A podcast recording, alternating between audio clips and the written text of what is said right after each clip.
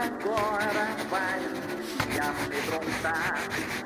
Olá, senhoras e senhores, sejam muito bem-vindos ao nosso segundo especializando. É, vocês acharam que não ia ter mais? Mas vai ter sim, hein? Você pode preparar que esse ano vão ter várias entrevistas com pessoas maravilhosas, trazendo assim um conteúdo fantástico para esse podcast maravilhoso. Nossa, usei muitos elogios numa sentença só. Que isso. E hoje nós vamos entrevistar duas pessoas assim talentosíssimas, bem articuladas e que sabem fazer trabalhos artísticos assim que eu particularmente gosto muito. Eu acompanho eles já tem um tempo, mas assim, acho que eles mandam muito bem nas artes nos desenhos, nas pinturas, nos quadrinhos. E hoje a gente vai entender um pouco sobre, sobre eles, sobre como é trabalhar com arte, sobre como é tentar trabalhar com arte, tentar se dedicar, fazer uma faculdade de arte, como é que é isso para você aí que às vezes tá pensando em seguir uma carreira assim. Nós trouxemos dois especialistas para falar um pouco sobre isso, para te motivar ou às vezes te tirar de cabeça que às vezes você não vai aguentar a pressão de como que é ser um artista, certo? Então, senhoras e senhores, para apresentar esse programinha maravilhoso, tem eu, Lucas e esses dois inúteis que fazem esse programa comigo, porque todo mundo sabe que eu sou a estrela desse show. Otávio e Gabriel. Ah, meu Deus do céu. Já tá se achando, olha pra Cada ver. coisa que eu tenho que ouvir nesse podcast. Ah, pô, deixa minha autoestima ser elevada pelo menos um pouquinho, pelo menos aqui. Só um pouquinho. Sei, tô, tô feliz, tá aprendendo. Ah, então é isso. E hoje nós vamos entrevistar Luiz Rosa e Alice Barcelos. Sejam muito bem-vindos ao Especializando. Muito obrigada. Estou me sentindo muito importante. Muito obrigado. obrigado pelo convite. Mas podem se sentir importantes, vocês são muito importantes. Pelo menos pra mim, eu acho que é, é um prazer já entrevistar vocês, que daqui a pouco vocês vão estar super famosos. E aí a gente já vai ter uma entrevista gravada e vai falar assim: ah, já entrevistei antes, seus otários. Isso aqui a gente já. Realmente vender por milhões. Não, é. Aí eu vou travar esse Aproveita programa e vou vender, entendeu? Isso que é toda a estratégia desse, desse business que a gente tá montando, certo? Então, gente, pra gente começar, gostaria de fazer uma pergunta, assim, pra vocês. É... Podem ficar à vontade, a casa de vocês. Então, a primeira pergunta é a seguinte, pra vocês, senhores. Se vocês pudessem sentar com três artistas pra beber, comer e conversar, fazer o que vocês quiserem, quais seriam? Levando em consideração que pode ser que sejam artistas vivos ou mortos. Pode ser qualquer um. Quem vocês. Três pessoas que vocês conversariam e por quê? O que vocês conversariam? Vai lá. Então, ó, primeiramente vou me apresentar aqui rapidinho. Eu sou o. Luiz Rosa, artista visual, quadrinista, amante do terror e ex-viciado em LOL. Não, é. Então, é, três artistas que eu gostaria de sentar num bar para beber e trocar uma ideia. É, seria um artista plástico que eu curto muito, que é o Alejandro Casanova. Ele. O, o tipo, o tipo de pintura que ele faz, né? Que ele pinta um certo estilo de vida, me atrai bastante, sabe? E Uhum. pra mim, sei lá, a maior referência contemporânea que eu tenho na pintura talvez seja ele mesmo. Uhum. É, segundo artista que eu gostaria de, de chamar pra conversar, né? Que já faleceu, é, é o H.P. Lovecraft, né? Que é meu autor favorito. Hum. É, sei lá, eu gostaria de entender um pouco mais sobre a, a mente dele, a obra dele, etc e tal. Só que eu teria que aprender inglês primeiro, mas vamos supor que nesse universo é tudo traduzido pra nós. É, não. Tá tudo traduzido. Vocês vão Google. sentar ali. O Google Tradutor tá aí E pra o isso, terceiro artista que eu gostaria de chamar pra, pra trocar uma ideia é a cantora Aurora, que eu gosto pra caramba, assim. E é uma coisa que tá sempre do meu lado enquanto eu trabalho. Que doideira. Esse é um encontro bem eclético, né? Aí o bacana é que ele não ficou só ali na parte do, da arte visual, né? Isso aí. É, foi top. Você, Alice, quem você chamaria? Faz uma apresentação Ah. também, igual o Luiz fez. Quem é você? O que, que você faz? Ok, é, eu sou a Alice, eu sou uma ilustradora aqui em BH, tentando ser quadrinista. Não rolou ainda, vai rolar algum dia. Vai, vai. É, mas eu já perdi o fio da meada, não lembro mais o que, que eu ia falar. Mas enfim. É, os três artistas que eu gostaria de sentar pra conversar. Uhum. Eu vou falar um que talvez não vale, Não, mas vale? os outros dois eu tenho certeza que vale. Não, vai valer. O primeiro é o Hiroshige. Ele é um. Era, ele já faleceu há muito tempo. É, era um estilo gravurista é, japonês, que é o meu artista favorito. Eu amo aquele cara, eu amo as cores dele, amo as composições dele. As obras são, não sei, me atraem muito. Meu artista favorito, tipozinho, de longe. Top. É, o segundo é o Edward Hopper, que foi um pintor que retratou muito o, o tema de solidão, que também foi uma inspiração bem grande para o meu trabalho de pintura. É, e eu gosto também muito é, das cores dele. Eu gosto muito de cor, então eu sempre foco muito nas cores que os artistas usam. E o terceiro, eu não sei se vai valer, Hum. que eu gostaria de sentar, perguntar o que que ele arrumou na vida dele e dar um soco na cara dele. Nossa, aí é bom, hein? agressividade. É o Duchamp, que é um cara que, ao meu ver, cagou a história da arte toda. Nossa. Você, você ia só perguntar assim, por que, que você fez isso? E agredir ele assim, É, gratuitaço. Antes dele começar pudesse- a falar, né? Antes dele começar a falar, eu não tô nem aí. É, Você ia chamar os Artistas outros dois. Por favor, não cultuar. Ai, ai. eu ia chamar os outros dois pra conversar, tipo, realmente perguntar várias coisas dele e o outro eu só ia, só Só ia cair dar na um soco nele mesmo. É, Pegar no soco. Merendar o do Champ na porrada. Isso é algo muito interessante. No mínimo, interessante. 嗯哼。Mas e aí, como que vocês começaram? O que foi assim, como posso dizer, a entrada suas na arte? Como que surgiu? Por quê? Ah, a minha entrada na arte, tipo, eu sempre vejo essa pergunta, eu nunca tenho, tipo, um momento certo uma linha do tempo estabelecida. Eu acho que foi sempre uma coisa que vem desde criança, algo que eu sempre gostei. Uhum. É, e que, não sei, tava sempre assim, tipo, nem sempre foi protagonista na minha vida, mas tava sempre ali no, no fundo, quietinho, esperando. É, eu quis entrar realmente no, no ramo da arte no ensino médio, quando a gente tá naquela onda de o que, que eu vou fazer na minha vida, meu Deus. É, e quando eu descobri que é uma coisa que eu acho que nem todo mundo sabe, até aquele ponto na vida, que você pode perseguir uma carreira em arte, que não é uma coisa que vai te fazer morrer de fome e que não é só vender arte na praia. Eu acho que aquilo foi foi realmente a minha entrada assim nesse Foi um marco. Dali em diante você Foi. percebeu que. é que, que dava pra eu sobreviver disso, que era uma, uma carreira que era válida, sabe? Era palpável, né? Era É. possível. Não, não precisava ser só um hobby, era uma coisa que eu podia perseguir. Uhum. Você, Luiz. Foi assistindo Dragon Ball, né? Desenhando Dragon Ball e tal. Ah, Caralho, que maneiro. A melhor Cara, maneira velho. possível de se começar. Mano. Sim, aí eu concordo. desenhando Majin Vegeta e a galera toda. Mas aí foi tipo assim, um tempo depois eu fiz umas aulas de teatro, sabe? Fazia teatro peça escolar, depois comecei a fazer um curso de teatro na universidade, só que eu não indo pra frente. Quis ser ator também, sabe? Mas sempre desenhando ali e tal. Até que, sei lá, no ensino médio eu decidi, porra, vou fazer uma faculdade de história. Uhum. Vou tentar entender o processo de formação da sociedade, as transformações sociais e tal. Eu comecei a criar histórias, que eu escrevi umas coisas em site de fanfic e tal. Só que aí, tipo, não rolou, porque a galera falou, pô, se tu quer fazer histórias, tem que ser fazer licenciatura. E eu tô fora de dar aula, sabe? Assim, num, num colégio, sabe um colégio normal, assim, sabe? Uhum. Aí eu tô fora, assim, então eu falei, não, vou ter que arrumar outro bagulho aqui. E aí eu entrei na arquitetura, não deu certo, e aí acabei caindo nas artes visuais, né? Final do ensino médio, comecei a desenhar mais sério, conhecer mesmo de desenho, sabe? Procurar estudar, aprender. E acabei conseguindo, né, juntar no quadrinho essas duas paixões, que era, tipo, contar uma história, entender, entender uma história, processo de formação de alguma coisa, sabe? E Uhum. também agregar ali a arte visual, o desenho, a pintura e tal. Uhum. E assim eu me tornei quadrinista aqui, né? Muito top. É, vocês falaram um pouco aí das coisas que, que, parece que foi algo que tava intrínseco de vocês, a arte, né? Tipo, vocês cresceram, ah, quero mexer com isso e acabou que ilustração, quadrinhos foram, foram surgi- surgindo, né? Mas teve, é, é, como posso dizer, algo que inspirou vocês, assim? Porque a gente sabe que o trabalho de artista no Brasil, mesmo a gente sabendo que é um mercado possível, tem, tem pessoas que vivem disso, é algo que, assim, constantemente atacado, constantemente é, é, acaba que tem poucos incentivos. é, a, a escola normal, até as nossas próprias famílias não incentivam os jovens, tipo assim, ah, vai lá, vai lá ser artista mesmo. Ninguém. Acho que meio que não é um, um sonho padrão dos pais. Como é que foi é, lidar com essas coisas e que motivou vocês? Assim, não, eu vou seguir essa bagaça aí mesmo, doa quem doer e vambora. Então, é, igual eu falei, eu queria fazer história, né? Uhum. Só que história sempre teve- tá muito atrelada à história da arte, né? Principalmente história clássica, história mais antiga e tal.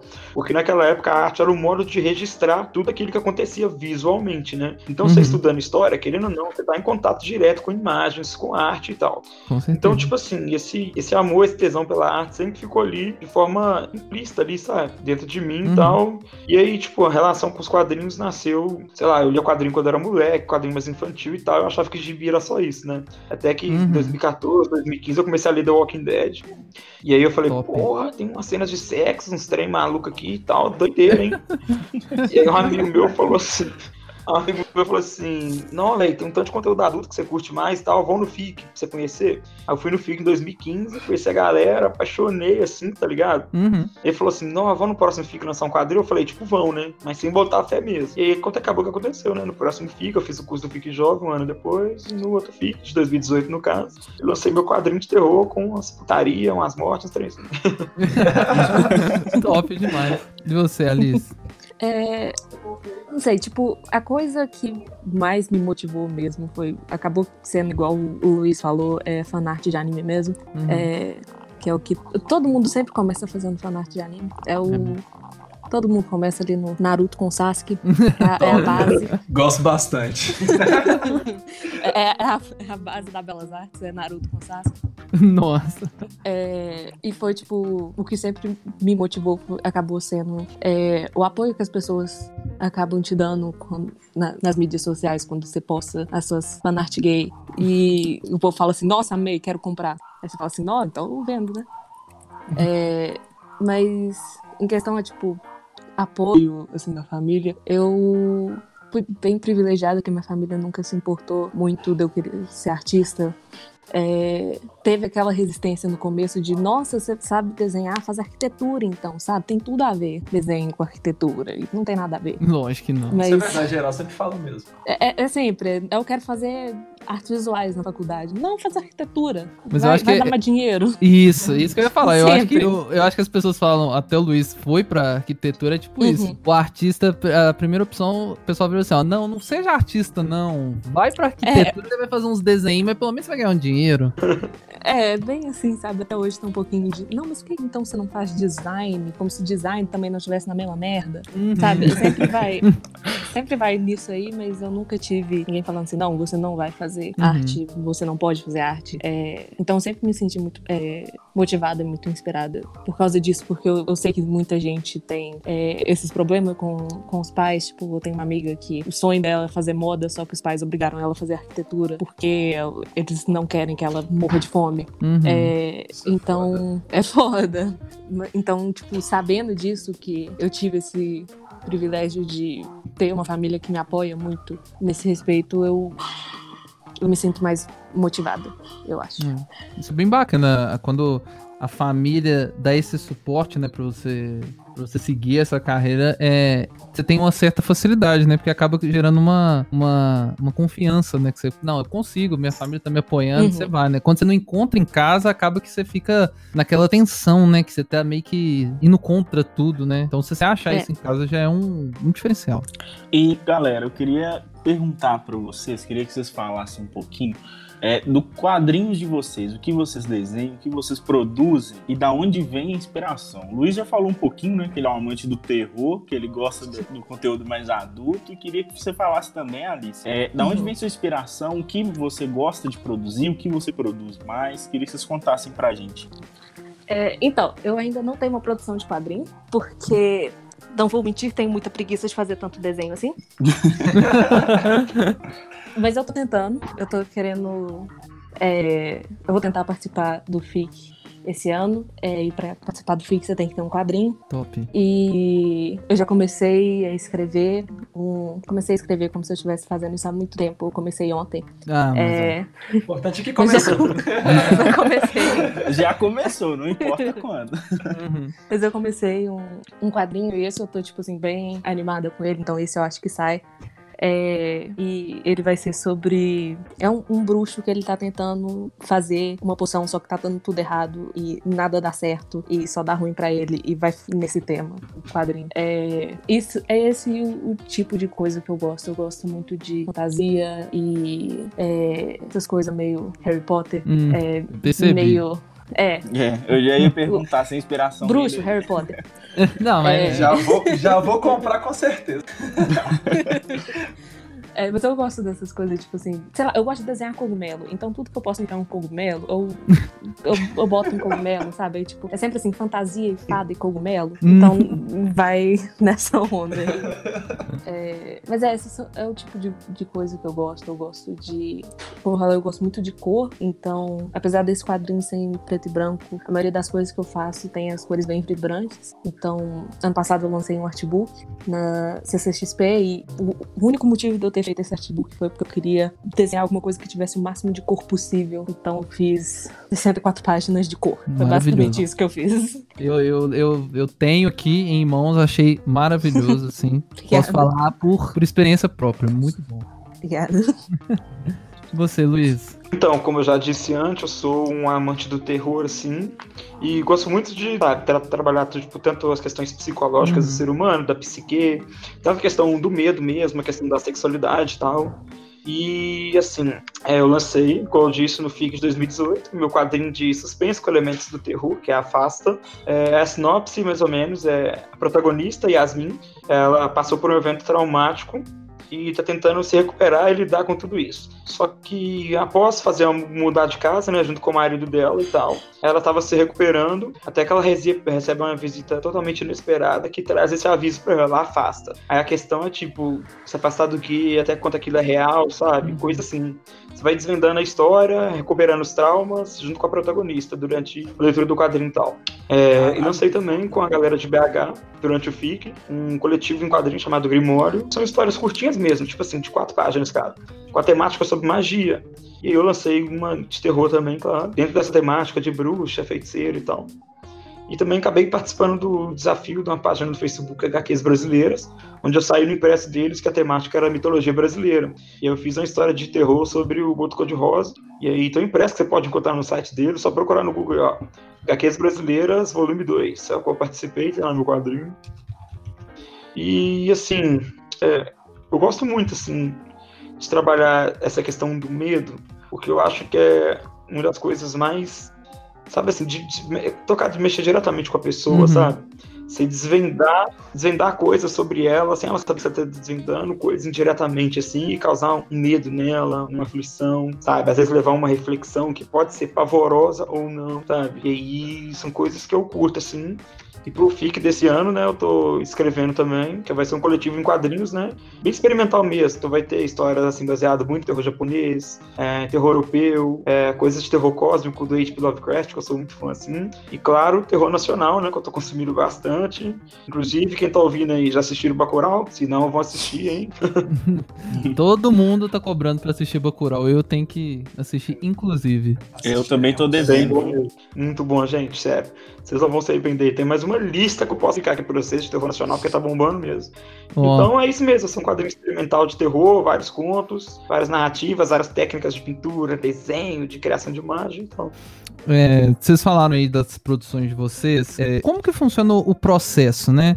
É, a Alice lançou seu artbook, ela falou um pouquinho que ela queria fazer cor, e eu acompanho você nas redes sociais e vi na CCXP, você fez muito, é, muita arte pra vender lá na- no, no evento, o Luiz também Uhum. faz algumas coisas. Como é que é o, o- o processo pra vocês chegarem, num, no caso do Luiz, chegar num quadrinho, chegar numa, numa arte, como é que funciona a pesquisa, a técnica, o que, que vocês vão fazer? Fala um pouquinho pra gente aí. falando primeiramente do, do meu quadrinho Afasta, eu vou usar ele como exemplo.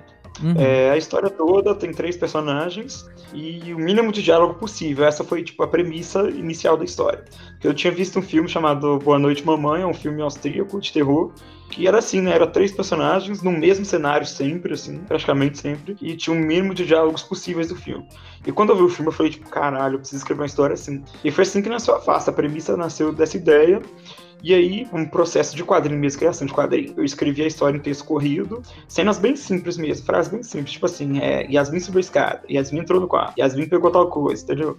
Só para dividir Uhum. os acontecimentos em páginas, depois partir para o que a gente chama de layout, é como se fosse um mini do quadrinho, um, um esboço mínimo dele, assim, onde eu desenho as páginas e vou testando as composições de cena, fazendo uns desenhos rápidos, que a gente chama de croquis, né? São uns Uhum. esboços bem ruins, tipo uma casa, sei lá, um quadrado, um triângulo mesmo, sabe? Praticamente. Há uma coisa ou outra se detalha pra você levar para a página e tal. Uhum. E aí você vai testando essas composições, ver se uma página funciona da outra através desse layout, dessa boneca que a gente monta. Então, o layout pronto, a boneca pronta, aí partir direto para os desenhos. Lápis, pensar na, no- na dimensão Uhum. da impressão primeiro, claro, né? É, tirar a medida das margens e tal, e aí partir pro desenho. Lápis, depois a finalização em tinta, eu usei nanquim, né? Que era um quadrinho preto e branco, eu usei nanquim, sou apaixonado com preto e branco no quadrinho. Acho que assim, se eu for usar cor em quadrinho, vai ser cor bem pouco assim no mesmo dia, mas Uhum. sei lá, por futuras. E aí vem a parte da tinta mesmo, finalização da imagem. Depois o tratamento digital, né? Que eu fiz à mão, no caso, desenho à mão. Né? Desenho muito Uhum. tradicional, aliás. À mão todo mundo faz, né? Enfim. Aí digitaliza, trata as páginas, faz o- a balonização, né? Com os textos e tal, e tal, tal, tal. E depois a parte com o designer, né? Ou se um artista pode ter esse domínio também da ferramenta, é montar o projeto editorial gráfico para mandar pra gráfica, né? Aí é aquela hora que você começa a mendigar pra juntar dinheiro pra fazer impressão. e o processo de criação do meu quadrinho foi assim, mas do mais, como artista, todos os artistas independentes produzem mais ou menos dessa maneira, sabe? E depois faz um Uhum. financiamento coletivo para levantar a grana para imprimir, ou então paga a grana do próprio bolso, procura uma editora para apresentar seu material ali, se apresenta o protótipo dele, talvez ela imprima ou não, se, se são Uhum. N caminhos que você pode tomar. O importante é ter o material pronto. Nem que você publique online, você monte um público online, coisa assim. Uhum. E pra você, Alice, como é que é o processo e tal? Ah, o processo do o do artbook foi bem conturbado, porque ele não era pra ser um artbook, era pra ser um quadrinho, aí depois era pra ser uma graphic novel, aí virou um artbook, é, porque como já estabelecemos, eu tenho preguiça de ficar desenhando quadrinho. É, mas ele começou nessa ideia de eu queria fazer alguma coisa que tinha muita cor. E eu não sabia o que, mas eu queria alguma coisa que tivesse cor. Aí eu tive a ideia de fazer é, cenários, que é uma coisa que eu adoro fazer, é cenário. E para ter bastante cor, eu quis fazer de outono, porque eu acho que outono é a estação mais colorida que tem. Não no Brasil, mas a gente vai no, no sonho de hemisfério norte aí. É, aí eu fui, tipo, eu fui nisso. Eu tinha ideia pra, tipo, uns três cenários no máximo. Eu não tinha muita coisa. é, mas aí eu comecei a, a desenhar. Eu sabia mais ou menos o tamanho que eu queria. Eu sabia que eu queria que fosse quadrado. é, eu sabia que. Eu queria que todas as páginas fossem duplas. Eu não queria é, fazer, tipo, ah, eu quero só uma ilustração nessa página e nessa outra página vai ser uma completamente diferente. Eu queria que tivesse um- alguma coisa conectando elas também. Eu fiz. é, então, tipo assim, se você começar na primeira página até a última, o, o dia vai passando, foi assim que eu fiz o, artbook, foi assim que acabou ficando, no caso. É, e era sempre assim, eu acordava um dia, eu olhava assim, nossa, falta dois meses pra CCXP, eu tenho que fazer artbook, eu não tenho mais ideia de cenário. Ai, meu Deus. Pinterest, cenários de outono. Gostei dessas abóbora, vamos. E era, foi mais ou menos assim, chegou tipo, eu tava acho que era um mês pra CCXP e ainda faltavam dois cenários pra eu fazer. Eu não tinha a menor ideia do que, que eu ia fazer. E eu pedi pra um amigo nosso da faculdade é, me ajudar. Ele me deu uma ideia boa e três ideias muito ruins. Aí eu fiz a ideia boa e ainda faltava mais um. Eu falei assim: quer saber? Eu só vou tirar uma página desse artbook e vai ser isso. Então é uma coisa que, tipo, nem sempre vai de acordo com seus planos. Principalmente pra mim que não gosto de planejar as coisas. É, então foi a minha ideia inicial e, e o produto final nunca vão ser iguais. Eles às vezes não vão ser nem um pouco parecidos. Às vezes muda completamente, faz um 180 graus e vira uma coisa absurda que eu nunca tinha pensado, mas é assim que eu, que eu trabalho. É, eu acho que se, se eu começar a fazer uma lista de coisas que eu preciso fazer, se eu falar assim, ah, eu quero que nessa cena tenha isso e nesse quadrinho que eu tô fazendo, esse personagem vai ser assim, assim, assado, ele vai falar isso, isso, isso nesse exato momento. Quanto mais coisa eu coloco naquela lista, menos eu quero fazer. então, pra mim é, é realmente, tipo assim, só faz. Só deixar Se eu- fluir. só faz, é, só deixa fluir. Se eu pensar demais, não vai sair. Nossa, muito, seria muito o Gabriel produzindo qualquer coisa. Nossa, eu ia falar isso agora, cara. Gabriel, É de vida, porra. Nós pensamos juntos. é, o Gabriel ele ia chegar e falar assim: Hum, eu tenho que entregar esse trabalho daqui três meses. Na última semana a ideia boa virar. Aí ele ia fazer tudo assim: vambora, vai fazendo aí o que tiver que é acontecer. que vai- dá certo. A Alice tá aí pra Tá provar. certo. Eu fiz. Chupa seus trouxas, chupa. A Alice disse que faltando um mês ainda faltava, né? um um- uma imagem, um cenário para ela produzir. O Gabriel Pois falou é. que faltando um dia é que ele ia procurar começar a Não, produzir. só que o ser- problema é que eu ainda tinha que encomendar. E levava 20 dias pra chegar. Não, era basicamente. Então, tipo, era basicamente faltando um dia. Mas, Ah, não, eu- tipo, é, eu tive que entregar o, o esboço do meu TCC e eu esqueci. E eu fiz na manhã que eu tinha que entregar.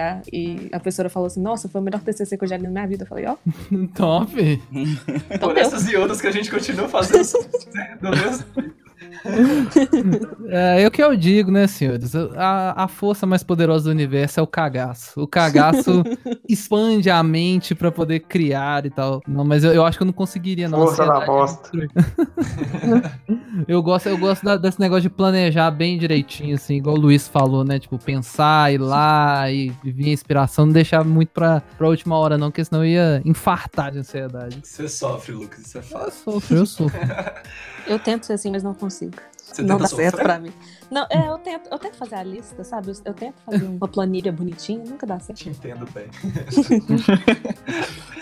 Mas e aí, quando vocês chegaram no curso, quando vocês entraram para o curso né, de Belas Artes e tal, sei lá, vocês tiveram alguma surpresa, bateram de frente com uma coisa que vocês nunca esperavam ter aqui no Brasil? Ou, sei lá, vocês não tinham a menor ideia do que esperar também do curso? Teve alguma decepção? Como que foi essa chegada ali na, na faculdade e tal? Ah, eu bati, me deparei com uma coisa muito interessante que eu nunca tinha pensado na minha vida, que se chama crítica. Hum. É, que até aquele ponto você só conversa com gente que não tem nem ideia de nada. Aí você chega lá, primeiro semestre, os professores só caem em cima de você. Você fala, nossa, eu não sei nada. E, e antes você achava que você sabia tudo, sabe? Acho que foi a maior surpresa.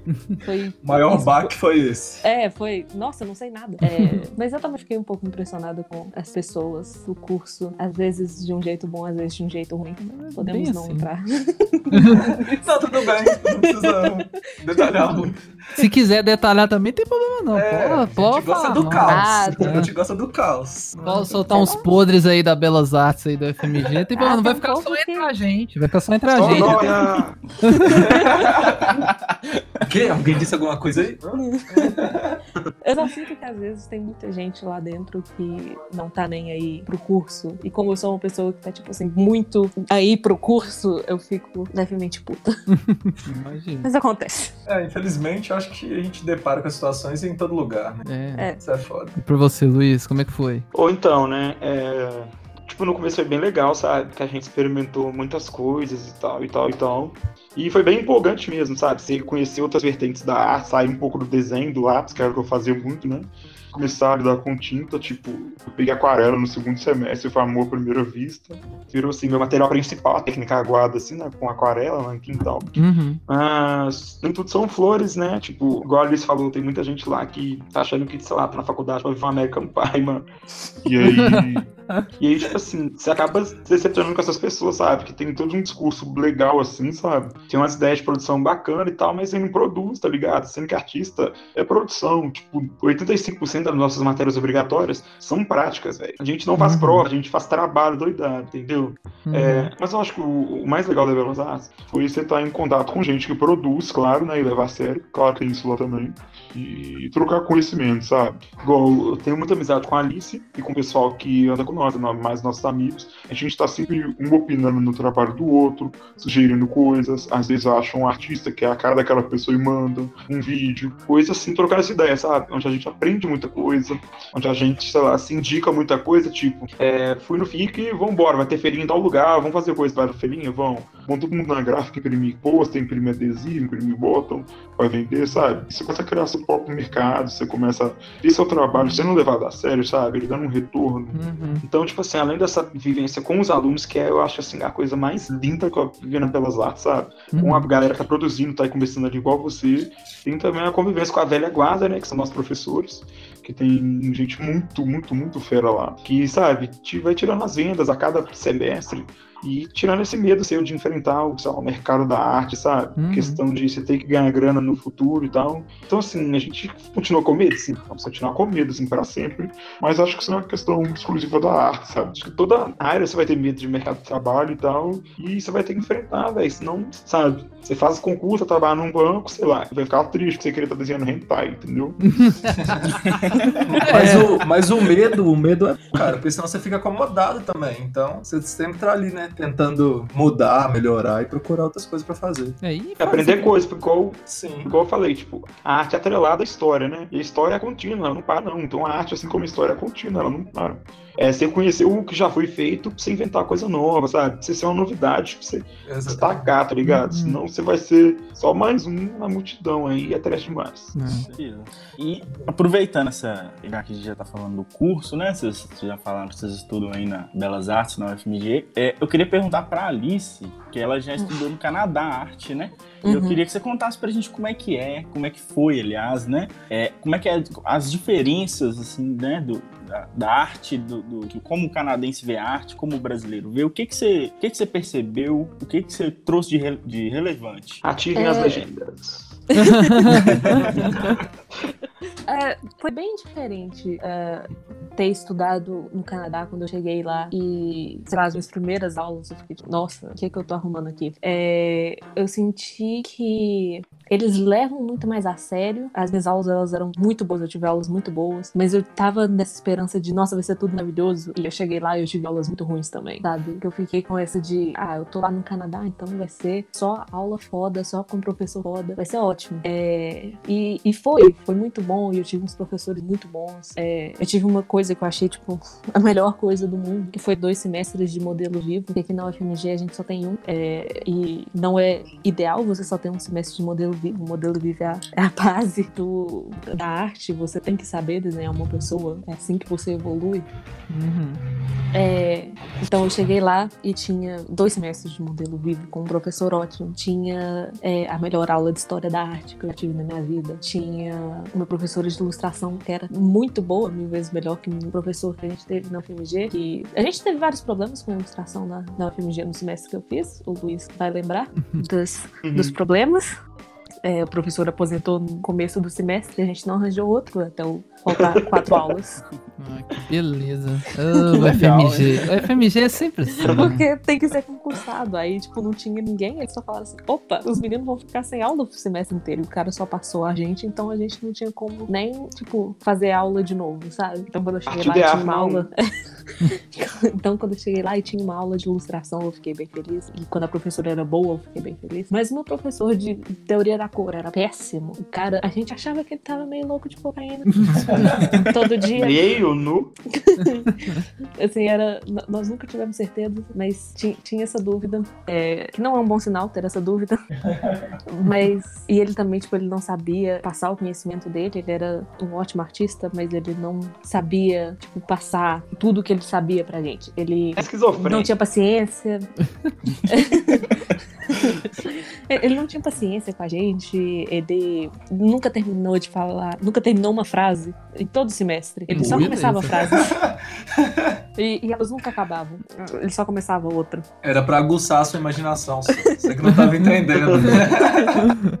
É, eu tive também um professor que era para ser uma aula muito boa, que era uma aula que a gente ia ter palestras com artistas praticantes, então eles iam lá e a gente ia perguntar para eles, sabe? Tipo, não, é, como tá o mercado, como que você faz pra fazer isso, aquilo. E ia ser uma aula muito boa, só que as únicas pessoas que ele chamava para dar palestra eram os amigos dele. Que- Que e- beleza. Um deles pintava janelas, um Nossa. deles era era para ir um fotógrafo, só quem não foi o fotógrafo foi tipo o assistente do fotógrafo que não sabia bosta nenhuma. Que É, foi a mulher dele que fazia marionete de meia, Nossa. então ficou, ficou nisso e foi uma aula péssima, que era uma aula maravilhosa. É, aí ele também chamou o professor de teoria da cor para dar uma palestra, então aquilo foi ótimo. É, então teve essas coisas que tipo assim, ah, não somos tão diferentes o Brasil e o Canadá, nós também temos professores bosta aqui. Que bom, né? É. Você consegue perceber, ah, a gente não tá tão ruim assim, não. É, No, no grande esquema das coisas. Mas a coisa que mais me decepcionou do Canadá foram as pessoas com quem eu tive aula, foram os outros alunos. Nossa, É, sério? Então, eu fui pra uma cidade bem pequena, lá no, no Canadá, tinha tipo 30 mil habitantes, a maioria era estudante, o resto era velho. É, era cidade que o povo. Era uma cidade universitária, então só tinha estudante, e quem não era estudante só foi lá porque aposentou. Que beleza. Então só ficava nisso, sabe? Não tinha, tipo, não tinha um meio termo. Uhum. É, Droga e dama. Na praça, tipo isso. Tudo acontecendo na mesma praça. Que maravilhoso. Tipo, o centro da cidade era. Tinha três points da cidade que você ia. Era o Walmart, ou o shopping que não tinha ninguém, ou o cemitério que Nossa. ficava na frente do shopping. Jesus. Tipo, sem portão, sem grade, sem nada, só um cemitério na frente do shopping. Na verdade, dois, que era o presbiteriano e o católico. Que beleza, hein? Então, se for uma cidade muito pequena, então todo mundo que ia pra essa faculdade era dos arredores da cidade muito pequena, ou seja, outras pessoas de cidade pequena. Então não tinha as pessoas que você associa com uma faculdade de arte. Porque a faculdade de arte, você entra lá, só tem minoria, sabe? Uhum. Só tem mulher, viado, só tem, sabe, tipo, o povo que se sente mais atraído pra arte geralmente tá na minoria. Uhum. É, e eu cheguei lá e só tinha canadense e eu. E era tudo aqueles canadense bem. Eu não sei se vocês já viram aqueles reality show do interior dos Estados Unidos. Não, os redneck cabuloso. Os redneck cabuloso. Só howdy partner. Esse povo. Então, Só caipirão. são os caipirão. E mente fechada. Os meninos, tudo que acabou de sair do ensino médio, sabe, tinha um menino lá de 17 anos ainda. Uhum. E ninguém tava nem aí pro curso. Nossa. Ninguém, tipo, era eu que queria estar ali e o resto meio por obrigação. Caiu de Porque paraquedas. desenhar. Caiu de paraquedas, sabe? Era o povo que eu desenho um fanart de Naruto e eu precisava de uma faculdade. Era Minha mãe isso. me encheu o saco falando que eu tinha que fazer uma faculdade e não dava pra viver comendo Era Doritos isso. fazendo fanart. Eu tô aqui. Assim É nasce o furry. Aham. tinha uma menina. Tinha uma menina na minha turma que era furry. é, e tinha uma outra que toda vez que ela abria a boca pra falar, eu queria dar um soco na cara dela. Porque Sempre tem, né? ela só falava em japonês de anime. É, ela só desenhava em folha de caderno com pauta. Ah, que beleza. Ela odiava todas as aulas e ela só passava o período das aulas reclamando em voz alta sobre como ela não queria estar ali. Nossa. E eu ficava tipo, então vem embora. Mas você não deu um soco nela, não?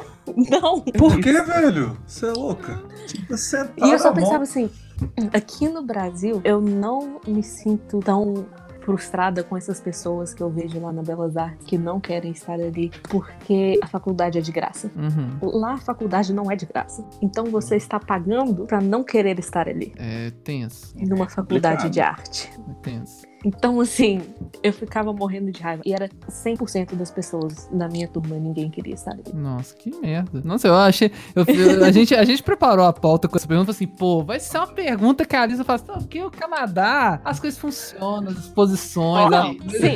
Tudo é maravilhoso. O povo. É assim, quando você vai, quando eu saía daquela cidadezinha minúscula e eu ia pros arredores, ela ficava muito perto de Toronto é, e de umas outras cidades é, maiores, é, tipo Hamilton e Guelph, são Uhum. duas cidades ali mais perto. O povo, eu falava assim, ah, eu faço artes, todo mundo falava assim, nossa, o que, que você faz? Você sabe de tal coisa? E eles começavam a perguntar de, de história da arte, era gente que ia em museu, sabe? Era, era bem legal Uhum. estar nesse ambiente fora da cidade dos redneck. Uhum. Ou seja, Que- canadense só é legal até a terceira idade. Não, porque eram os estudantes que era chato também. É, Canadense só é legal se for de cidade grande. Se for da roça, é uma merda. Mas aí eu saía disso e eu ficava tipo, não, todo mundo liga pra arte, sabe? Liga pro que eu tô fazendo. É, tem um acesso muito grande a museu, a galeria. É, eu gostava que todas as escolas tinham é, um curso de arte, sabe? Além das, das aulas normais, você Uhum. tinha arte até o terceiro ano do ensino médio. Nossa. que a gente não tem sim. aqui, aqui a gente só tem até o quê? Sexto ano. Não, tem fundamental? algumas escolas públicas que o primeiro ano do ensino médio ainda tem arte. Não sei hoje, né? Quando eu fiz o ensino É. médio ainda tinha. É, quando eu fiz também, eu tive arte no primeiro ano do ensino médio. Eu tive Eu não história da lembro, arte mas no eu já primeiro pintei um ano. quadro. Nossa. Deve ter ficado uma merda. Oh, tá bonito, velho. Já fiz até umas. Como é que chama? tipo umas máscaras em argila. Pá, eu lembro. Tá legal, velho. Eu tive História da Arte no primeiro ano, mas foi com um professor de literatura que não sabia da História da Arte. Top. Aí sim. E agora eu sei que no colégio que eu estudei, quem dá História da Arte é o professor de História que não sabe História. Nossa, Que maravilhoso. Algo de errado não está certo, mas ok. É, mas é, tipo, quando eu cheguei no Canadá, eu achei realmente que eu gostei muito do Canadá. Eu quero voltar pro Canadá. É, eu gostei muito da experiência. Eu gostei muito é, dos meus professores. Eu tive muitos professores bons. Eu gostei das cidades, até a cidade minúscula, sabe? Eu, eu voltava da faculdade, às vezes tinha. Por exemplo, teve uma vez que teve um evento até duas horas da manhã e eu voltei à noite sozinha, no escuro, no inverno, com os dois fones de ouvido ouvindo música. Eu voltei pra casa de boa, Tranquila, sabe? né? Sai salvo Era meia hora com andando. os fones de ouvido. É. É, era meia hora andando e eu andei assim, fácil. ô Alice, deixa eu te perguntar, não tem nada a ver com a arte, não, mas é. Ah. Já que você ficou no Canadá esse tempo, é, um tempo estudando e tal, você foi a algum jogo do Toronto Raptors? Porque, tipo assim, é um pré-requisito, né? Se você vai em Toronto e você não assiste um jogo da NBA, você não foi em Toronto. Você Não foi, em? Toronto, então. Pois é, então você vai ter que voltar em Toronto pra você assistir um jogo do Toronto Raptors. Não, eu vi um jogo de futebol americano de ensino médio da dona da casa que eu fiquei e eu não entendi nada, mas foi bem interessante. Eu me senti em High School Musical.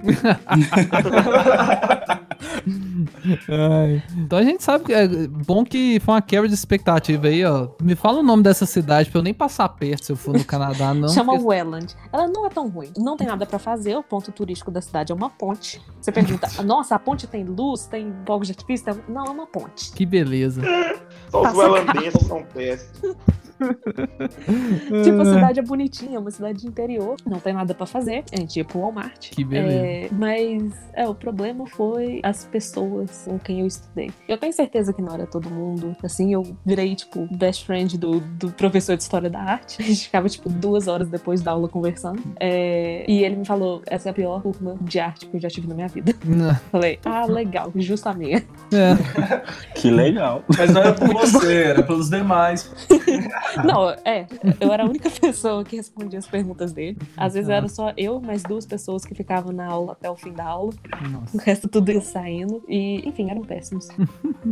Então, é, vamos voltar um pouquinho aqui agora pro Brasil. Eu Uhum. queria perguntar pra vocês sobre é, os eventos, né? O Luiz falou que teve no FIC, você teve na, na CCXP. Como que foi estar num evento desse? Igual, o FIC é um grande evento de, de Belo Horizonte, um evento gratuito de quadrinhos, assim. Antes da CCXP era considerado um dos maiores eventos de Sim. quadrinhos é, do país, né? Porque além do fato dele ser gratuito, ser apoiado pela, pela, pela prefeitura de Belo Horizonte, assim, um evento ímpar. É, e a CCXP, né, que em pouquíssimos anos se tornou, assim, um centro, né, de, de para artistas, para fãs de cultura pop no geral. Como foi estar nesse lugar que atrai essas pessoas que como vocês falaram que na faculdade vocês encontraram as críticas, nesse também nesse ambiente você também encontra esse, esse tipo de pessoa que vai na sua mesa, vai no, no, no- onde você está expondo seu trabalho e, e vê o seu trabalho. Como é que foi lidar com esse, com esse ambiente e tal, estar nesse lugar? É então, cansativo. primeiramente, muito cansativo, isso que eu ia falar. É exaustivo. Você só quer Você morrer. acha que. Pois é, você fica, sei lá, 10 meses fazendo um quadrinho. E aí você vira e fala assim: pronto, acabou o cansaço finalmente. Não, velho. Mais cinco dias de evento. Você ficar lá falando com a galera, sabe? E às vezes No parece que segundo dia você já cada assim, gente- o que que eu tô fazendo aqui? no e público é exótico, viu, brother? Nu. Então, assim, mas é super bom, sabe? Você recebe uns feedbacks, assim, inacreditáveis. Tipo, um cara comprou meu quadrinho num dia, no outro dia ele passou bêbado na mesa e começou a falar que era super bom, sabe? Começou a fazer mó merchan super tonto, assim, me deu um abraço e tal. Eu falei, porra, massa demais, sabe? Mas, e tipo assim, além de fazer muito contato, né? Tipo, tanto com lá, a editora, quanto com coletivos que publicam quadrinho, galera que organiza outros eventos pra você participar também, sabe? Às vezes a galera te convida mesmo, você dá uma entrevista ou outra com um blog, a galera compra seu material, dá uns, uns feedbacks, faz umas críticas, e assim você vai aprendendo coisas, sabe? O que você deve ou não melhorar. E é sempre bom, é sempre bom, assim. O... esse contato, esse retorno da galera, sabe? Mas assim, Uhum. cansa muito mesmo. Tipo, no quinto dia eu não tinha voz, mas eu só sabia rir, assim, sabe? Tava super satisfeito com tudo que rolou e super disposto a continuar mesmo, sabe? A lançar Uhum. minhas coisas, a procurar, aprender mais e seguir essa carreira assim mesmo. E curiosidade, o FIC é um- o evento exclusivamente de quadrinho, né? Ele é o maior do Brasil, se não me engano, da América Latina. É um exclusivo de quadrinho, sabe? Tipo, Sim, sim. Ela tem outros conteúdos e tal, e o FIC é tipo só quadrinho. Então, assim, quer entrar no FIC, no, nos artistas nível inde- independente, vai fazer quadrinho, senão é tchau. Uhum. É, a- o FIC é incrível, assim, eu sou apaixonado pelo evento e acho, assim, uma coisa que, da nossa cidade, é uma coisa que me dá um orgulho de falar assim, pô, eu sou de BH e o FIC rola em BH, eu acho muito, muito foda. Pra você, Alice, como é que foi estar lá em São Paulo, na CCXP, que atrai, assim, pessoas do Brasil inteiro lá, né, pra ver, igual o Luiz falou, né, tem outros conteúdos, né, então tem pessoas que... eu vejo o FIC muito uma parada que é muito, pra quem é fã de quadrinho, né, tipo assim, a galera que É. fã de quadrinho tá lá e tal, então, tipo, já tem um público-alvo mais bem consolidado, mas a CCXP, assim, abrange uma galera, assim, tem gente que tá lá passeando, basicamente, nem Pela sabe que- e tal. É, pelo hype do- dos filmes da Marvel, das séries e tal. Como é que foi? Ou foi muito surreal essa CXP. Eu, eu não esperava ser tudo que foi. É, na verdade, eu nem sei o que, que eu esperava quando eu cheguei lá. É, eu, não, eu não esperava ser aceita. Uhum. Eu não, na verdade, eu não esperava nem me inscrever. O Luiz basicamente quase me sentou na cadeira, colocou uma arma na minha cara e falou: me inscreve. Nada. Foi só uma palavra de incentivo, né, Luiz? Foi, só pra tipo, motivar. No último Amigo dia é pra eu essas coisas. Pra Foi variar, no né? último Entendi. dia. é. Não, mas era porque, tipo, eu nem ia, sabe? Eu não sabia nada, eu só falei assim, ah, não, é pra mim, sabe? Eu não vou passar. Assim, não, você vai passar assim, escreve aí. Aí eu escrevi no último dia, é, chegou no meio falando que eu tinha passado eu não tinha nada. Ah, legal, o que que eu faço agora na minha vida? Aí foi aquilo de julho até dezembro, eu fiz print faltando dois dias pra eu ir pra São Paulo. Eu ainda tava desenhando print, sabe? É, aí aquela, aquele cansaço todo. E aí eu cheguei em São Paulo falei assim: pronto, agora é só esperar o evento. Quinta-feira. Aí o cara que tava dividindo mesa comigo falou assim: quinta-feira, meu anjo. Começa a quarta. Eu falei: quê? Ah, É, tem spoiler night, que eu nem Tem sabia que era spoiler uma coisa que night. existia. tem spoiler night. Aí eu já tava, tipo assim, no bem bom, achando, é, pronto, quinta-feira eu tenho tempo de descansar. Mas não tinha, porque era quarta. Aí eu cheguei lá quarta, eu tava no Uber quase tendo ataque de pânico, eu não tinha ideia do que, que eu ia esperar quando eu chegava lá. É, aí acabou a Spoiler Night, a Spoiler Night foi péssima, porque só tinha um blogueirinha mão de vaca. Então eu vendi duas coisas na Spoiler Night. Eu falei, Nossa, Pronto. vou vender nada. É isso. Acabou aqui esse CXP. Aí chegou quinta-feira e foi o melhor dia do evento, sabe? E eu vendi coisa pra caramba. Aí chegou sexta-feira e eu tava morta. e deu nove horas da manhã, eu já queria voltar pra casa e dormir. eu Nossa, falei, é. nossa, isso aqui vai até domingo. E era aquela coisa, eu chegava lá oito horas da manhã, eu saía dez e meia da noite. É, você não comia o tempo inteiro, porque ou tinha gente na sua mesa, ou você tinha que ajudar seu colega de mesa. Ou era tão complicado sair da mesa que você desistia. Nossa, é porque tenso. atrás da mesa era uma bagunça de banner e mala e caixa e pasta e coisa jogada no chão. E era um, um espaço bem estreito. Então era, era um rolê todo sair da mesa. Acabava que você só falava assim: é, eu não vou comer nem ir no banheiro. E é isso. E, e foi isso até o último dia do CCXP. E esse tempo todo você só pensa: o que, que eu tô fazendo aqui? Por que, que eu decidi fazer isso? Só que aí acaba. E você fala, pronto, ano que vem tamo aí de novo. Porque a gente é assim. Sabe? Você, você, você não pensa direito. Você só fala. Mas eu "Foi acho bom." que o contato da galera te dá, uma, dá, dá um gás, né? Eu vejo, tipo. Assim, muitos outros artistas comentando sobre o CCXP falam a mesma coisa, que é exaustivo, tem vontade de desistir no meio do caminho, mas sim, Aham. a galera chegar e curtir de fato, porque a galera que tá ali e para na frente do seu, da sua mesa e fala do seu trabalho, eles estão curtindo mesmo, eles vão falar bem. Então, tipo assim, acho que isso dá um gás pra. Eu imagino, né? Que deu um gás pra Não, você continuar. é, a coisa que mais me marcou foi, eu falei assim, é isso, ano que vem eu tô de volta, tô nem aí o resto, ano que vem eu volto. Foi sábado, faltando cinco minutos pro evento fechar. Chegou um cara na minha mesa e começou a pular e gritar e falou assim, ai meu Deus, eu achei. Eu fiquei procurando seu print esse evento inteiro. Eu falei assim, Nossa. É isso. Pronto, foda. valeu a pena. Aqui, agora. Obrigada. Leva três. Então leva uns quatro aí, meu parceiro. Mas ele, quando ele falou assim, eu tava procurando, eu fui, passei um monte de mesa, sabe? Perguntando pros outros se você viu o print, não sei o quê. E ninguém sabia onde que era, porque óbvio que eles não sabiam onde que era. Eu tinha 200 seguidores no Instagram. É, mas aí quando ele falando assim, quando ele viu assim de longe, ele ficou tipo todo animado, ele começou a gritar e a pular. Não, isso que é o, o melhor sentimento do mundo. Só, só uma pergunta, foi o print do Miles Morales, na, ele, do, do Aranha Verso? Não, eu achei que seria. Esse foi o print. Quando eu fiz aquele print, eu falei assim: pronto, esse aqui é o que vai vender. É, Os que- outros são pra mim, esse é o que vai vender. E realmente foi. Foi o que esgotou duas vezes. Não, esse, Foi esse, esse print é sensacional. Foi um print fanart de Boku no Hero, que ele nem sabia que era fanart de Boku no Hero. Ah, suas fanarts de Boku no Hero são boas mesmo.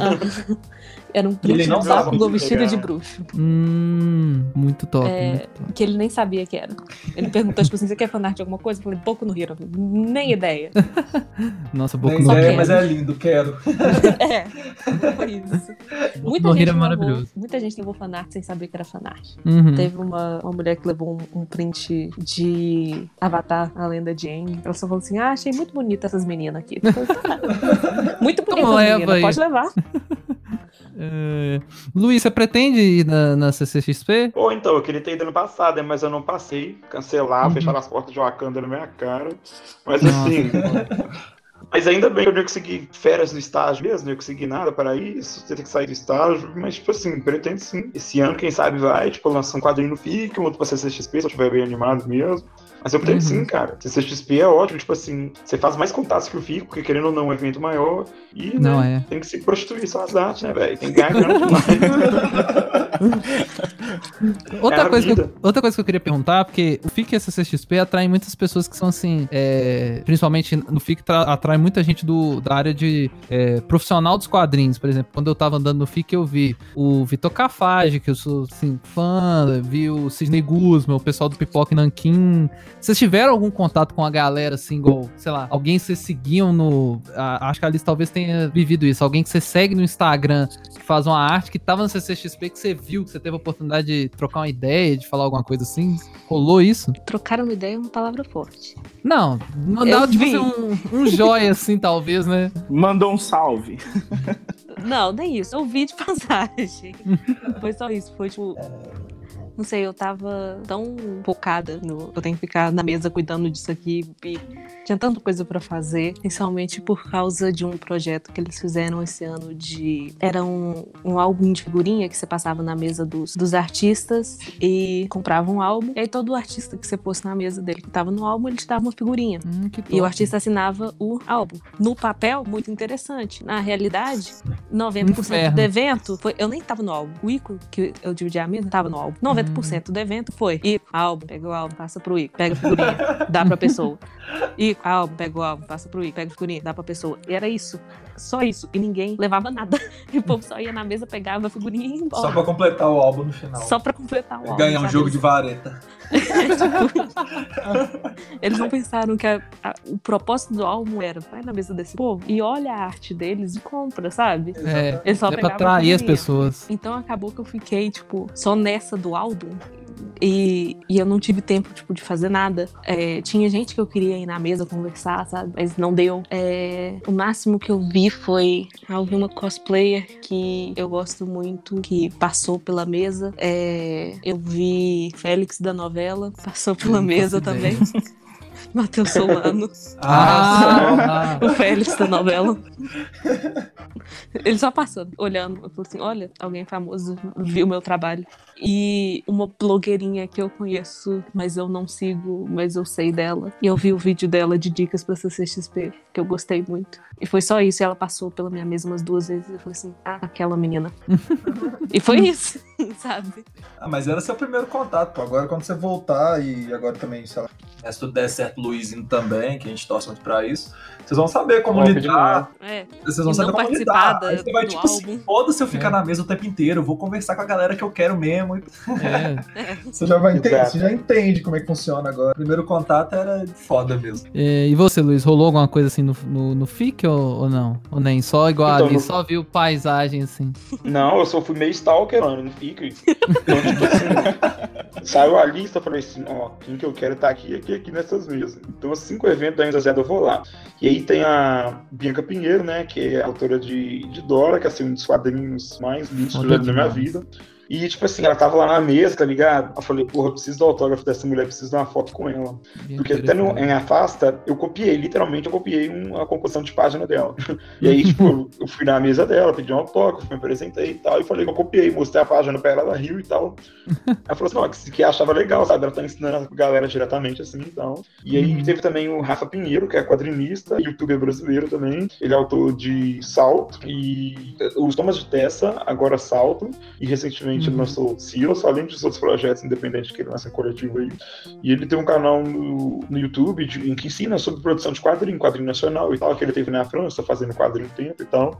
Apesar dele Uhum. ser arquiteto, olha a ironia, Ó, dá pra você ver. e aí, ele tem esse canal no YouTube que me ensinou muito, assim, no começo, sabe? Me ajudou muito. E eu também marquei a mesa dele, fui lá comprar o quadrinho dele, fui lá presentear ele com a faça, sabe? Porque, Uhum. querendo ou não, era, era filho dele também, sabe? Que ele me ensinou muita coisa e tal. Uhum. E aí, teve o Chico também, que é autor nacional, que eu já tava doido pra comprar lavagem há um bom tempo. Uhum. E aí, eu vi que ele tá no FIGA, eu falei, nossa, é agora que eu vou comprar lavagem e pegar um autógrafo com ele. Só que rolou uma coisa engraçada, porque quando eu fui, tive um tempo na mesa pra ir lá comprar e pegar autógrafo, a, tipo, a assessora dele, sei lá como é que chama a mulher chata, lá, ela falou que não, que ele não tava dando autógrafo mais, que ele tinha que pegar um avião. Só que eu presenteei ele com a afasta também, né? Aí eu falei assim, não, deixa eu só Uhum. entregar ele aqui e tal, não precisa do autógrafo, não. Eu falei, entreguei ele a face e tá assim, e esse lavagem aí, que é o quadrinho dele? Você já tem autógrafo? Eu falei, tem não. Ele me dá aqui com autógrafo, assim, ah, mas só, só a gerente ele não deixou e tal.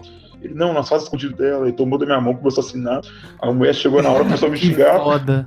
Ela começou a me xingar, eu tô assim, não, eu sou vítima, ele que pegou, ele me atacou aqui, ó. Não, valeu, valeuzão. Aí ele me entregou a parada assinada, abracei ele e fui embora. Mó legal. E aí rolou também, tipo, um cara chegou na mesa com a mala e tava voltando pra São Paulo. Ele era de outro estado, sei lá, vamos pra São Paulo. Todo mundo é de São Paulo nessa merda. Aí ele tava indo embora, aí ele virou pra mim, foi na mesa comprar meu quadrinho, tá assim, eu quero seu quadrinho, então você vai levar só ele, quer levar promoção com o outro. Não, ele não, eu quero só ele. Falei, tá. Ele pagou com a nota de 100 reais, mano, pra comprar um quadrinho de 15, viado. Brother, mano, quem tem troco pra esse rolê, mano, o cara quebrou, levou no dia inteiro.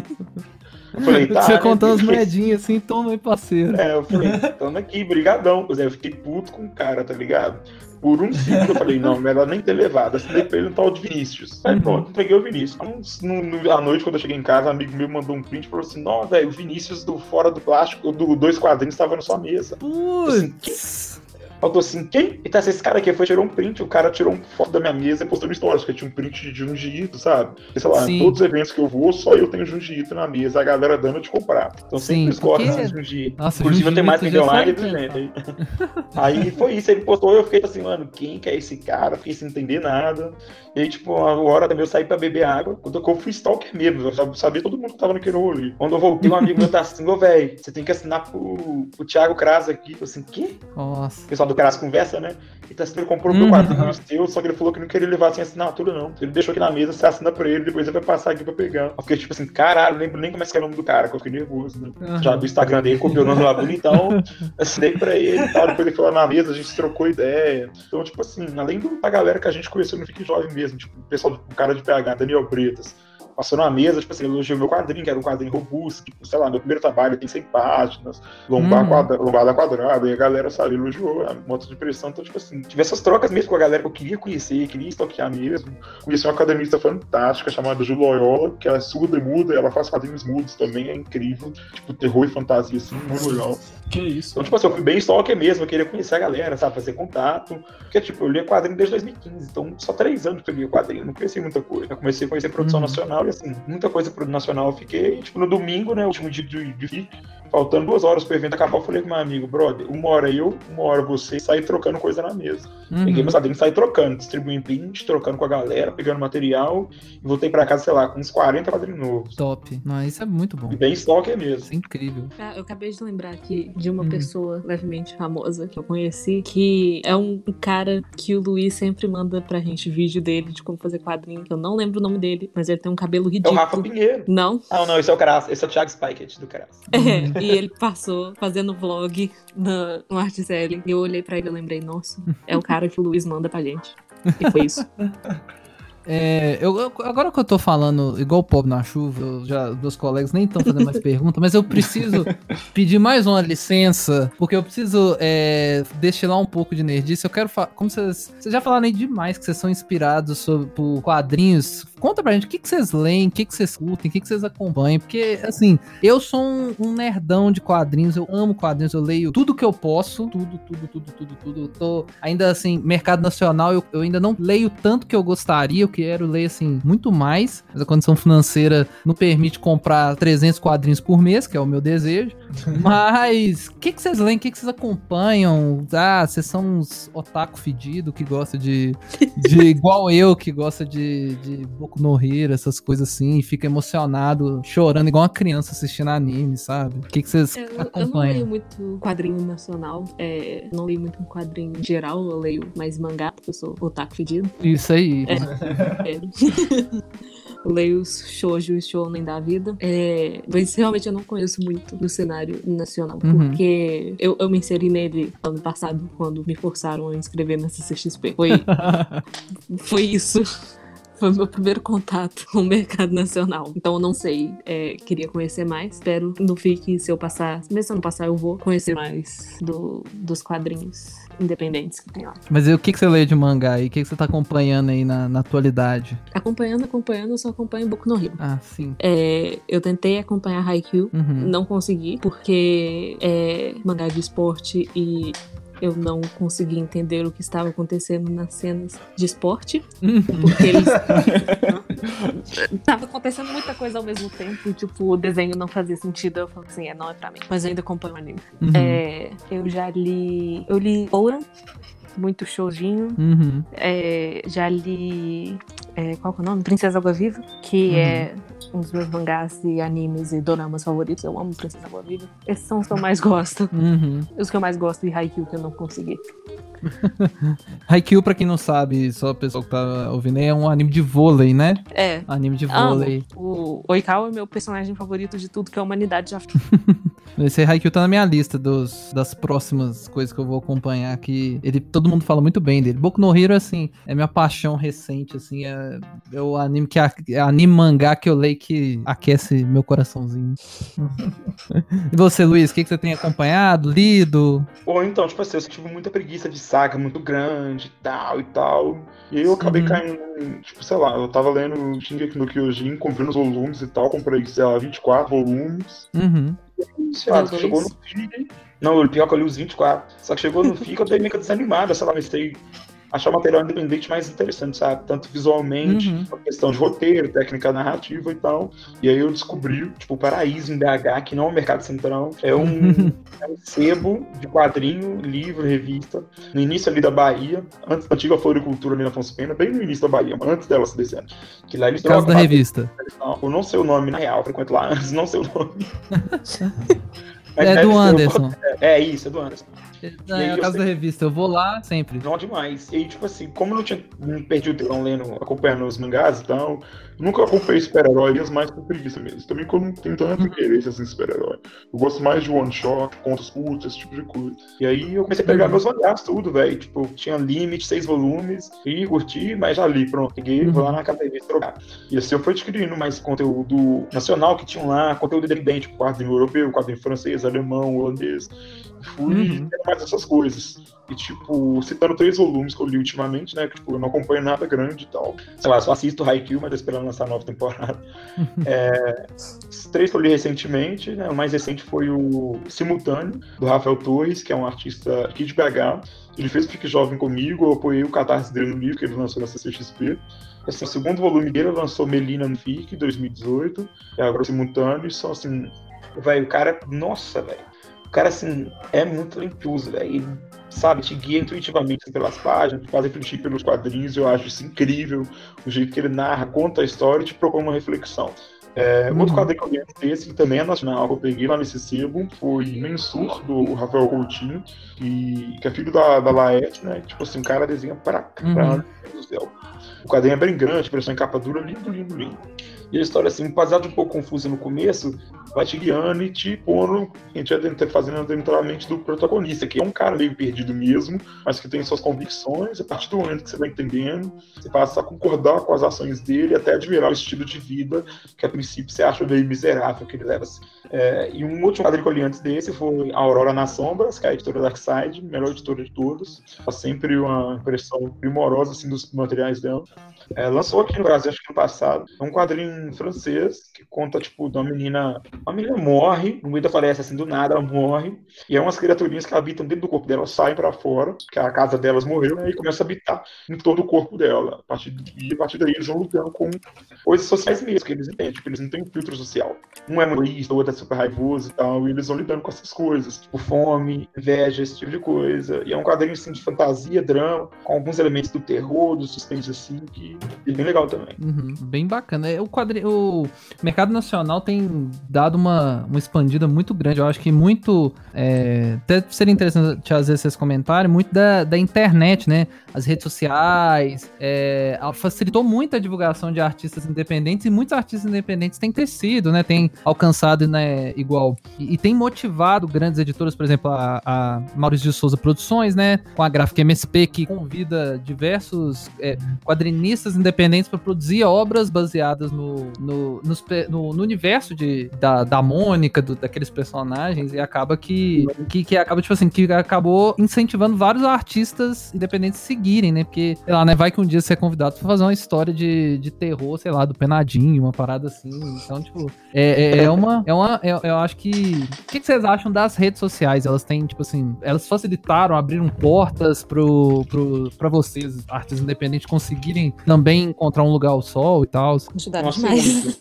É contato direto com o público, sabe? Essa, ser um formador de opinião mesmo, sabe? Além de, de um artista, se você tá e tal, você se torna um formador de opinião mesmo. Você tem um público que. Você, você tem um artista lá, assim, de política e tal, para além do seu trabalho, sabe? Uhum. Então, assim, além de divulgar mesmo, tá todo mundo sobre os eventos, vender online também, que é uma super realidade. Fazer trampo Uhum. online, lá você começa a trabalhar para gringo, só por justamente divulgar seu material na internet. Então, assim, é fundamental, velho. Você tem um Instagram, um, sei lá, um DeviantArt, um blogzinho, qualquer coisa, assim, sabe? Uhum. É, tipo, é a parte, eu acho, mais importante hoje em dia de ser artista independente é ter um- pelo menos um Instagram, sabe? É, a maioria das pessoas vão te achar pelo Instagram. E elas vão começar a seguir o seu trabalho pelo Instagram. E assim que você cria um público, é, sei lá, eu acho que, tipo, por exemplo, a melhor parte pra mim da CCXP foi ter distribuído o tanto de cartão de visita que eu, que eu distribuí e que deu 200 seguidores no Instagram. Nossa. É, que agora toda vez que eu posto alguma coisa, já tem gente que vai na minha DM e fala assim, ou pelo amor de Deus, faça print disso que eu quero. Top. Sabe, eu- essa formação de um público que começa a te seguir, a te seguir pelo Instagram ou pelo Twitter é, é muito importante pra você conseguir divulgar e vender o seu trabalho. Top, top. Então, gente, a gente já tá caminhando pra mais de uma, uma hora de programa, tá, o papo tá ótimo. Então a gente vai caminhando pro, pro final. A gente tem uma, per- uma, uma pergunta final, assim, pra vocês, que são indicações. Aí a gente pede que vocês indiquem pra gente um filme ou série para as pessoas assistirem, que vocês gostem. Pode ser relacionado com a área de vocês ou não. É um livro ou uma HQ, ou um site, um blog, alguma coisa assim que vocês indiquem também. Não necessariamente na sua área e um artista que você acha que a galera merece conhecer, tem que conhecer, que, sei lá, inspira vocês, que motiva vocês, pra gente acompanhar o trabalho deles. De primeira lista, tô pensando ainda. Eu também.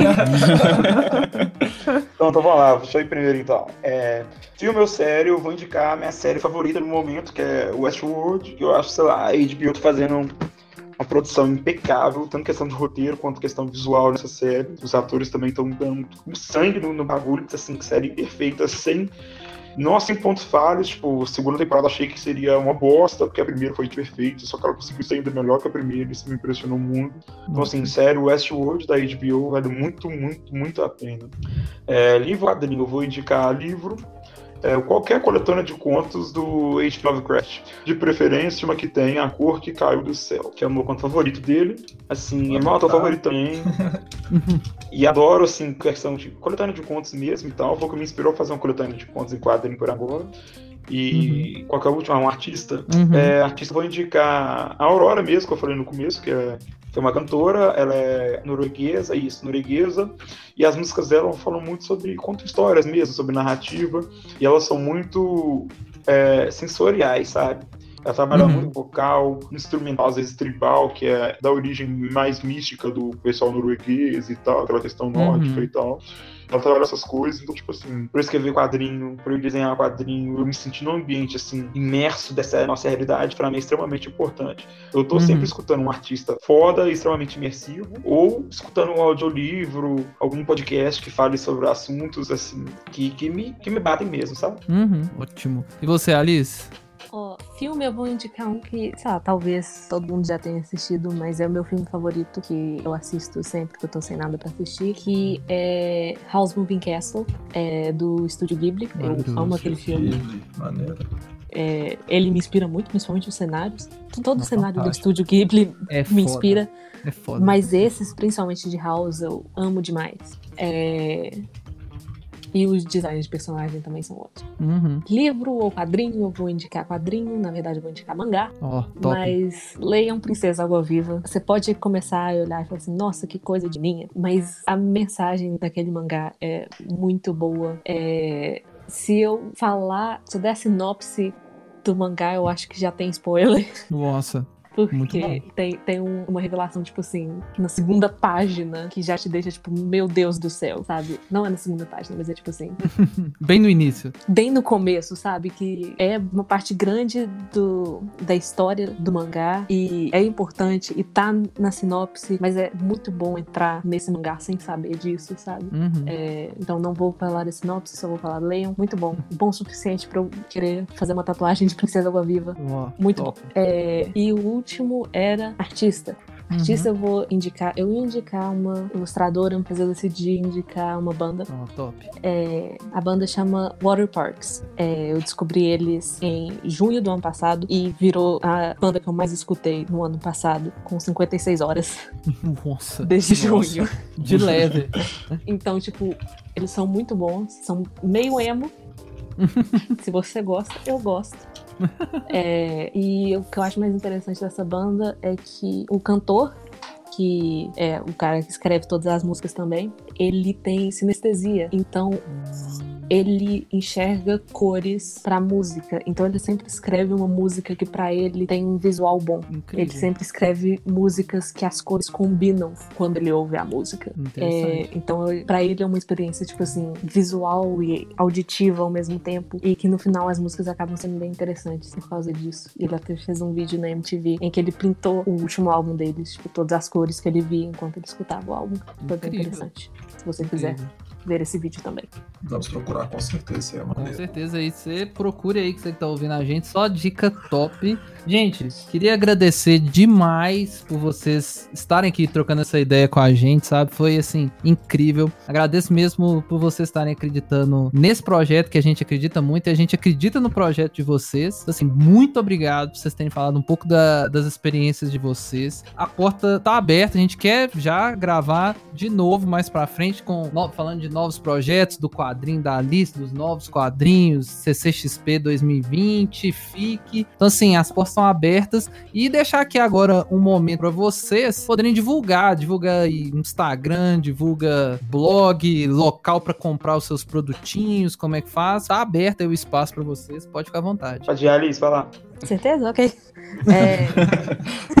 então tá. É, primeiramente, vou agradecer vocês por me convidarem para participar. É, eu nunca participei de um podcast antes, então foi uma experiência muito boa para mim. E Relaxa que a gente também nunca tinha feito. Todo mundo no mesmo bar. Preocupa não. é, vou divulgar meu Instagram e meu Twitter, onde eu posto é, basicamente tudo que eu faço. É arroba lilylovesyou, L-I-L-L-O-V-E-S, underline, pra todas as redes sociais, ou seja, duas. É, tem meu Patreon, quem quiser, é Lily Loves You também, sem o, o underline. Se você quiser me dar dinheiro, dinheiro é sempre importante, me ajuda a fazer quadrinho. Isso aí. É, e em quantos dias? Em dois dias, no domingo, dia 5, eu vou abrir a minha lojinha de restos da CCXP. Pra quem não foi e quiser comprar coisas coisas que estavam na minha mesa, que não estadas. Infelizmente eu não vou imprimir mais agora no momento. No FIC vai ter, mas quero vender o, o CS da CCXP. A lojinha vai abrir, lojinha internacional IBR, então você não precisa Ótimo. pagar em dólar. Top. É, e o link vai estar no meu Twitter e no meu Instagram. Ótimo. Ou então, eu não sou tão chique assim, não.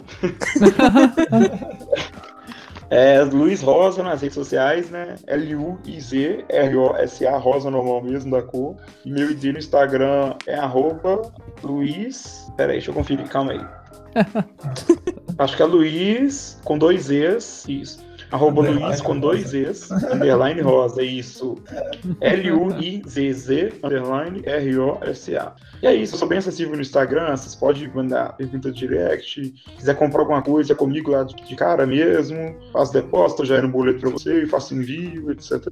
Então é isso, gente. Assim, agradecer mais uma vez. Muito obrigado pela, por vocês estarem aqui com a gente. É, e pra você que tá ouvindo os especialistas, se você gosta do nosso conteúdo, você gosta dessa, dessas coisas que a gente tá fazendo, que agora a gente tá fazendo um- um- uns programas bonitinhos, né? Ó, ó, pode falar, né, Gabriel? A gente tá fazendo negócio direito, ó. Entrevista séria. Ó, que isso aí, que isso. Sem caos dessa vez, né? É, Eu sou não. visão. A gente tá aqui fazendo. Ó, tô, tô quase assim de roupa social aqui do lado de cada computador pra transmitir credibilidade na minha voz, entendeu? Então, assim, é, se você gosta do nosso conteúdo, divulgue, mande pros seus coleguinhas. Se você conhece alguém que quer trabalhar com arte, quer tem sonho disso, manda esse, esse programinha para as pessoas ouvir, para ela se sentir motivada, entender, ver gente aí que tá lutando e tem conseguido vencer nesse, nesse ramo de arte. É, Siga-nos também nas nossas redes sociais, que a gente tá sempre tentando postar algum conteúdo lá top para você acompanhar o que que tá acontecendo, quando sai programa novo, quando qual que é o próximo tema, spoiler fora de contexto. E a gente tá tentando desembolar mais conteúdo lá e vai dar certo. Nossas redes sociais são é, arroba castexpert. E é isso, vai estar aqui na descrição os links do, do Instagram da Alice e do Luiz, para você queira é, acompanhar esses dois artistas em ascensão que vão, vão ser assim grandes e muito em breve, eu acredito nisso. É, e muito obrigado, gente. Uma palavra aí pros senhores que pra, de encerramento, Gabriel, Otávio. Ah, eu acho que é agradecer eles mesmo, né? Você já agradeceu, mas vamos agradecer de novo. A gente, né, nós teríamos é, conversa aqui para horas, mas infelizmente nosso tempo, a gente não pode ficar aqui horas conversando, o assunto tá muito bom. Eu confesso que eu não consumo muito esse tipo de conteúdo, né, de, de HQ, anime, mangá, enfim. As nerdices que eu consumo são mais é, games e afins, mas ah, é, fico desperta em mim um, um interesse muito maior depois desse papo com vocês, podem ter certeza disso. E eu vou reservar um pouquinho do meu tempo para eu, pra eu consumir mais esse tipo de conteúdo. Eu só queria agradecer mesmo mais uma vez.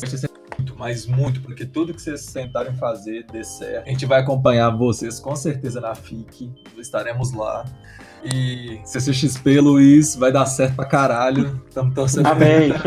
Vai. Estamos torcendo muito. E é isso aí, mais uma vez, muito obrigado por ter falado um pouco do mundo de vocês aqui. Tanto pra gente, tipo, eu sou assim, leu- leigo pra caralho, mas assim, sensa- sensacional. E com certeza todo mundo que vai, que vai ouvir, vai curtir também. De verdade, muito obrigado. Então é isso, senhoras e senhores. Acompanhe os especialistas e compartilhe e não se esqueça. 2020 é o ano dos especialistas. Um abraço e até a próxima. Tchau! Valeu, valeu. Ai, muito bom, Música de encerramento. Posso pressentir o.